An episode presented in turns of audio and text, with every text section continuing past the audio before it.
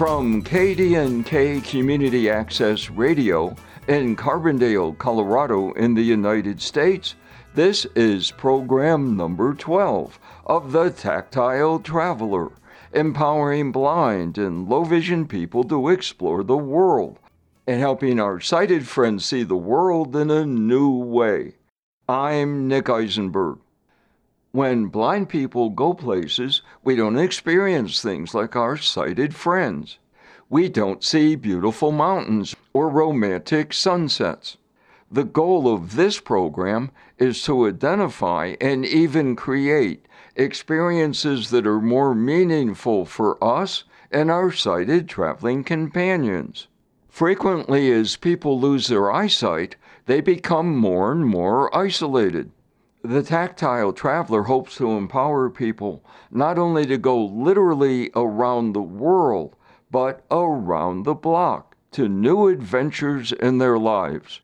Blind ranges from people who are visually impaired and glasses and contact lenses no longer allow them to lead a normal life to people like me who are totally blind. To sighted parents who have a blind child to blind parents who have sighted children, and people of all ages, interests, and physical abilities. On today's program, how being blind can create posture problems, where to get your first white cane, a trip to a botanical garden, teaching your dog to wear booties, an update on getting out of riots or demonstrations you don't want to be in how to keep your medicine organized both when you travel and at home. One of the things that can accompany being blind or going blind is poor posture. But sometimes people aren't aware because you, as somebody who's traveling non visually, you don't see your posture compared to other people's posture and that it's not upright and that your gait is different, your head tilt is different, your shoulders are slumped you know you rely on other people to inform you of those differences compared to sighted peers or or blind peers with good posture. White cane and guide dog instructor ellie carlson says frequently family and friends don't realize that you need to know if you have a posture problem or are uncomfortable telling you that you have bad posture so, tactually, a way to check your own posture is to stand against a wall, put your back against the wall, and feel does the wall connect with your shoulders, with your hips?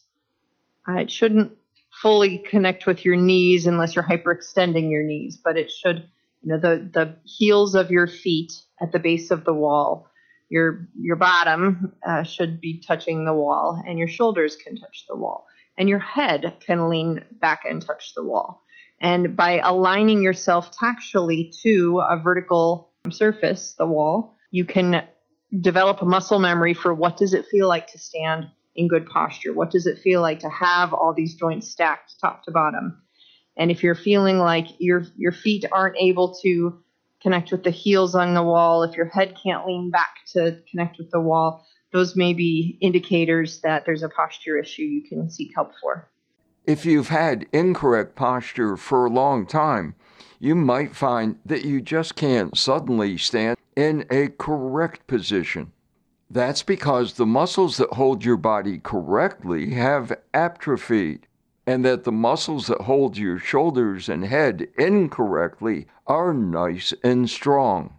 If that's the case, you might need physical therapy. Your therapist will help you stretch the muscles pulling you incorrectly and help strengthen the muscles in your body that will hold you in a correct position. Don't expect your eye doctor to talk to you about posture if you go to an eye doctor. But there are a few specialty eye clinics that will. Dr. Kara Hansen vision rehabilitation optometrist at the University of Colorado Hospital at Aurora, Colorado, says her clinic can treat posture problems. For the people with monocular vision, we'll often have our occupational therapists work with them on scanning techniques that they can use to help to enhance their peripheral vision and their ability to see things on the non-seeing side better. So it's not that they that the person would constantly have their head turned towards the non-seeing side. It's more that they turn their head that way when they need to in order to see what's on that side so they can avoid obstacles. For the people with monocular vision, we'll often have our occupational therapists work with them on scanning techniques that they can use to help to enhance their peripheral vision and their ability to see things on the non-seeing side better.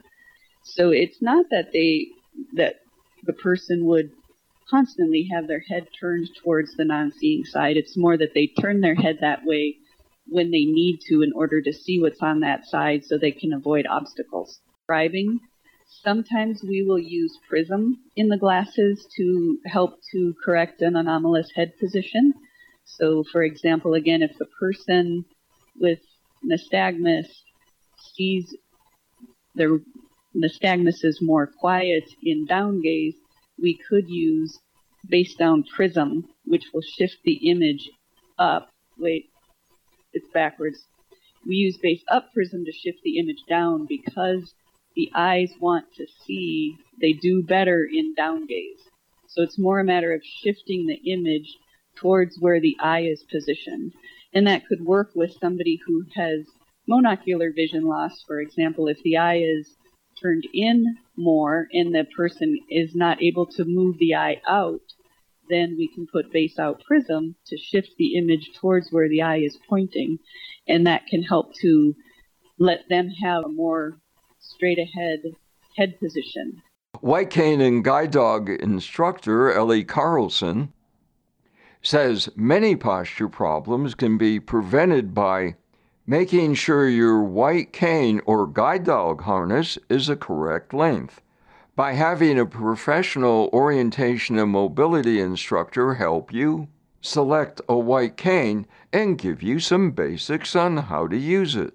A good way to find an instructor is to call your state Department of Vocational Rehabilitation and ask for blind services. They probably will be able to help you with a lot more than just finding an O&M instructor. I got my first white cane the day I couldn't see the E on the eye chart because I was afraid I was going to get hit by a car. And I guess it worked because I haven't been hit by a car or an E. Simon Bonifant has some tips on where to get white canes and cane tips you might find useful. The National Federation of the Blind in Baltimore, Maryland, and the Lighthouse for the Blind and Visually Impaired in San Francisco, California, have stores that sell adaptive equipment, including white canes and cane tips. LS&S, an online store that sells both vision and assistive hearing supplies, and Ambutech sells white canes online and through their 800 number. There are two philosophies on what kinds of white canes people should use. Short canes that come to your breastbone, and very lightweight, long canes that come to your forehead and the top of little kids' heads. Most of us here at the Tactile Traveler use long canes. Anyone who is blind or visually impaired can get one cane free from the National Federation of the Blind by going to nfb.org slash white canes. My cane skills are so good now that I could take some first aid classes and get a job as a last responder. okay. Thank you, Simon. We're going to start in the upper sensory garden, although the Garden Club of America is having a conference here, so they have a tent set up, but that tent is not normally in the garden. Um, but I want to show you guys the statue that is in the garden. She's named Flower Girl, and she was intended to be enjoyed by people with vision impairments, well, by all people, but, but that was a population the artist had in mind. Lee McCoy, horticultural therapist, and Aaron Bird, communications director for the Denver Botanic Gardens, leading Lydia and me through their sensory gardens before COVID 19 restrictions. Lee says Flower Girl is the most popular exhibit in the garden, but not the most experiential. It's peppermint. So if you Okay, stop here and then reach your left hand down, you'll find a rock with water. Oh, okay. So it's a, a big rock that's gurgling with water. Um, and when we don't have the construction going on, um, you can hear it gurgling.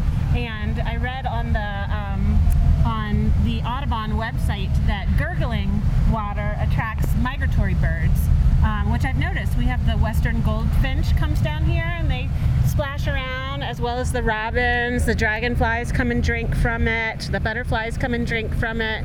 It's a, it's a neat feature. Okay, and what's in the middle of it? Just the Um, just a, a hole drilled in the middle of a rock. And so the water then comes up from the base of the rock and kind of spills down the rock. The most amazing plant is the snake gourd. And you don't want to tug too hard because this thing's pretty heavy. But if you, re- there you go. Oh, wow. Yeah. Yeah. So that's the snake gourd. oh, okay, and this is a gourd. it's a gourd, yeah. So is it edible or anything? It is. Yeah, and it's it's a huge vine. It probably grows a foot a night, It grows a foot a night. at least. Yeah. How, how long Yeah. will it be then? Um, well, it's not cold hardy to this region, so as soon as we get a freeze, it, it'll die. It's at least 60 or 70 feet long, um, and I grew them from seed, which I planted in June. Lee McCoy says smelling flowers has an effect you might not have thought of for some people who can see. See if that smell reminds you of anything. It does, but I don't know what it is. Geranium. Oh, it's geranium? Yeah, so a lot of people's either grandmother or mother or somebody used to grow those, and to a lot of people, it's a very familiar smell. When I work with my folks that have Alzheimer's or dementia, that often uh, triggers a memory for them. I've never gardened, so what I was learning was new and interesting. However, Lydia, who has a little vision in one eye, has gardened, so what she was seeing, feeling, and smelling was more meaningful to her. very wonderful experience for me. I knew most of the plants I believe Aaron had given me because I grew them in my garden. And it, you know, this is such a wonderful experience that I recognize the smell by the touch and feel. Lee McCoy says people who come with a sighted guide will have no problem experiencing the gardens on their own. But because of COVID 19 regulations, you'll need reservations. If you or everyone in your group is blind, call the exhibits department at the Denver Botanical Gardens in advance and they'll arrange to have someone guide you, just like we were guided. You can expect to spend a couple of hours enjoying all of the sensory exhibits. For a free online directory of Sensory Gardens and Braille trails all over the world, go to the Braille Trail website at naturefortheblind.com. The directory also includes lots of information on additional nature experiences for folks who are blind and for people with additional disabilities.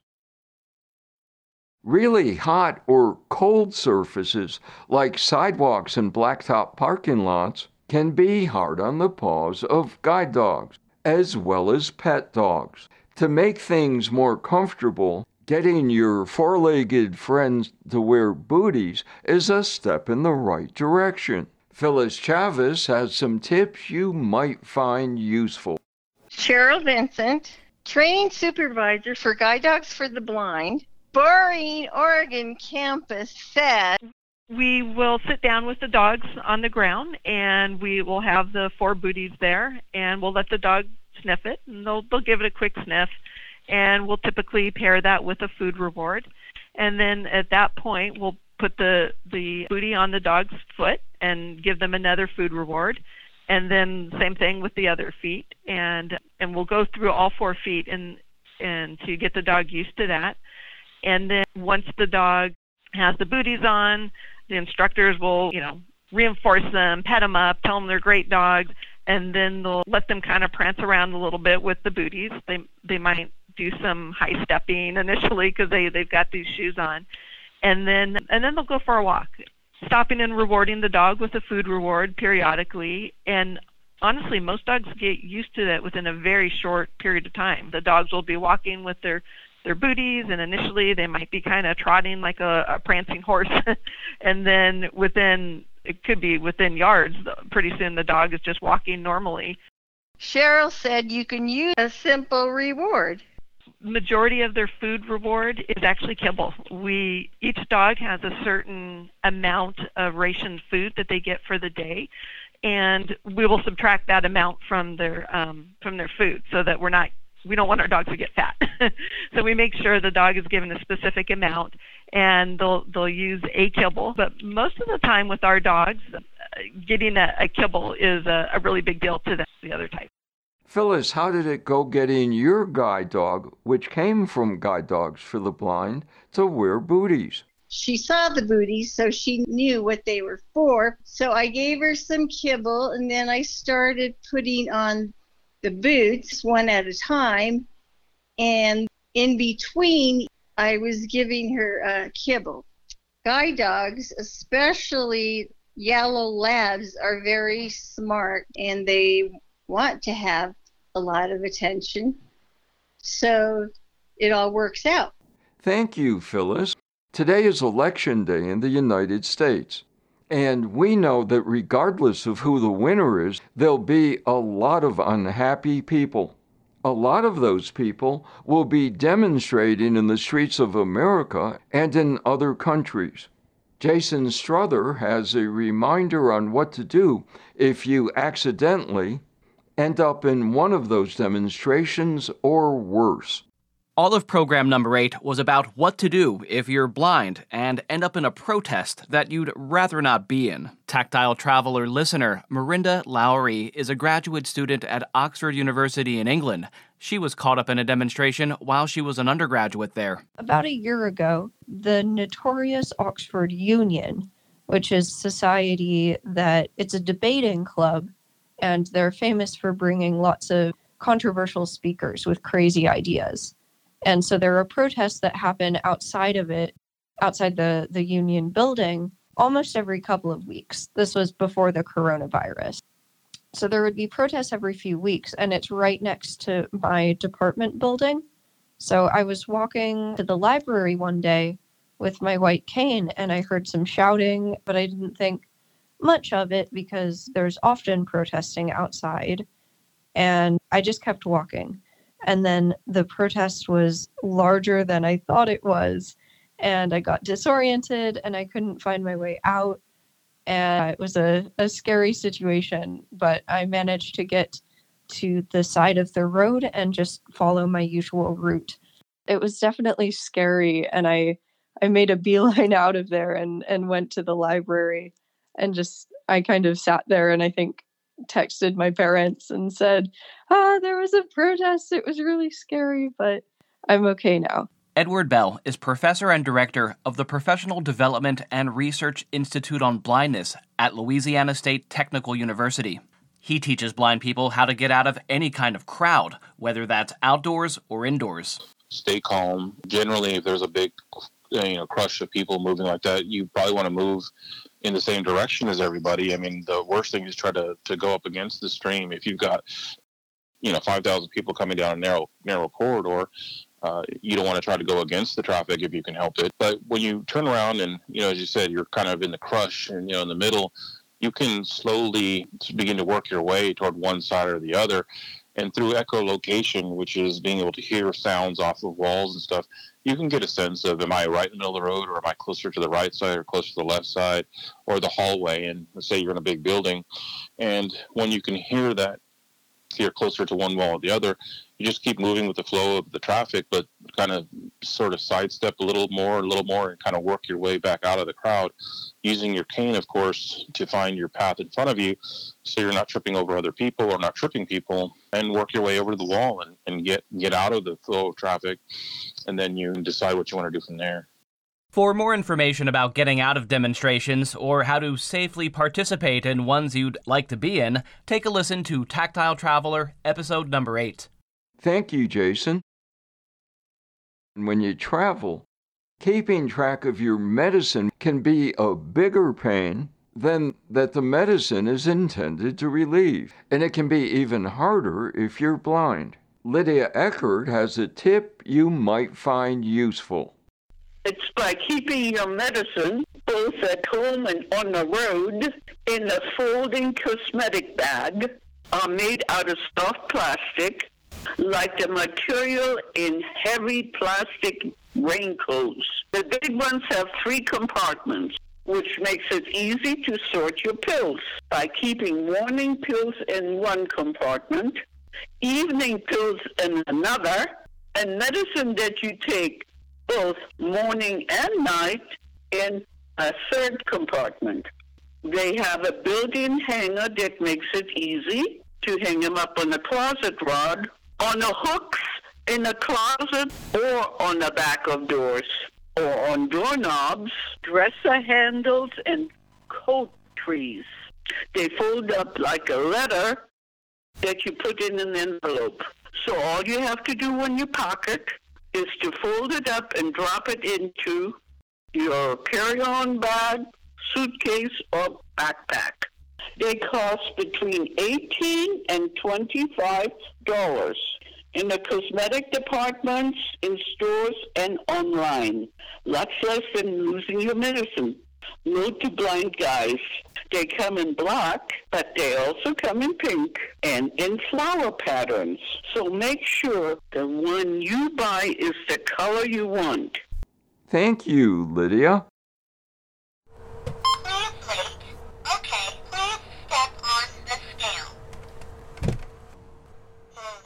Why, it's my talking scale, reminding us that we'd like you to weigh in on how we're doing. Please let us know by sending an email to the tactile traveler at gmail.com. We spell traveler the American way with one L.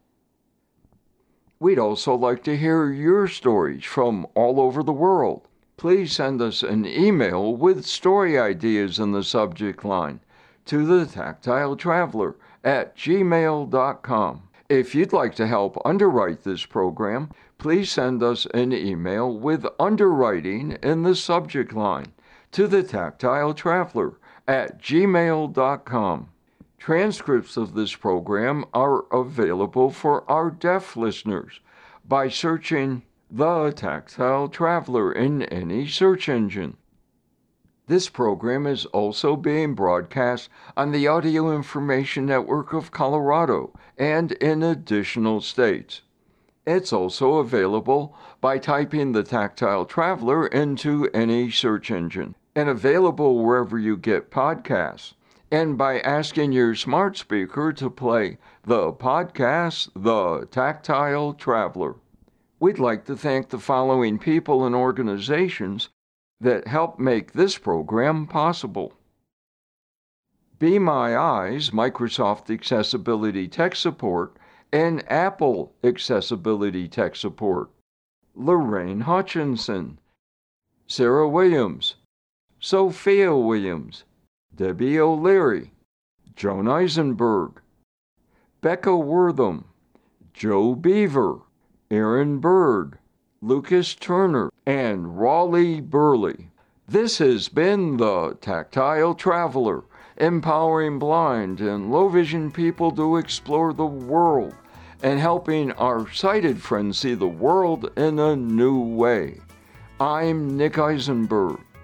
This has been a presentation of KDNK Community Access Radio.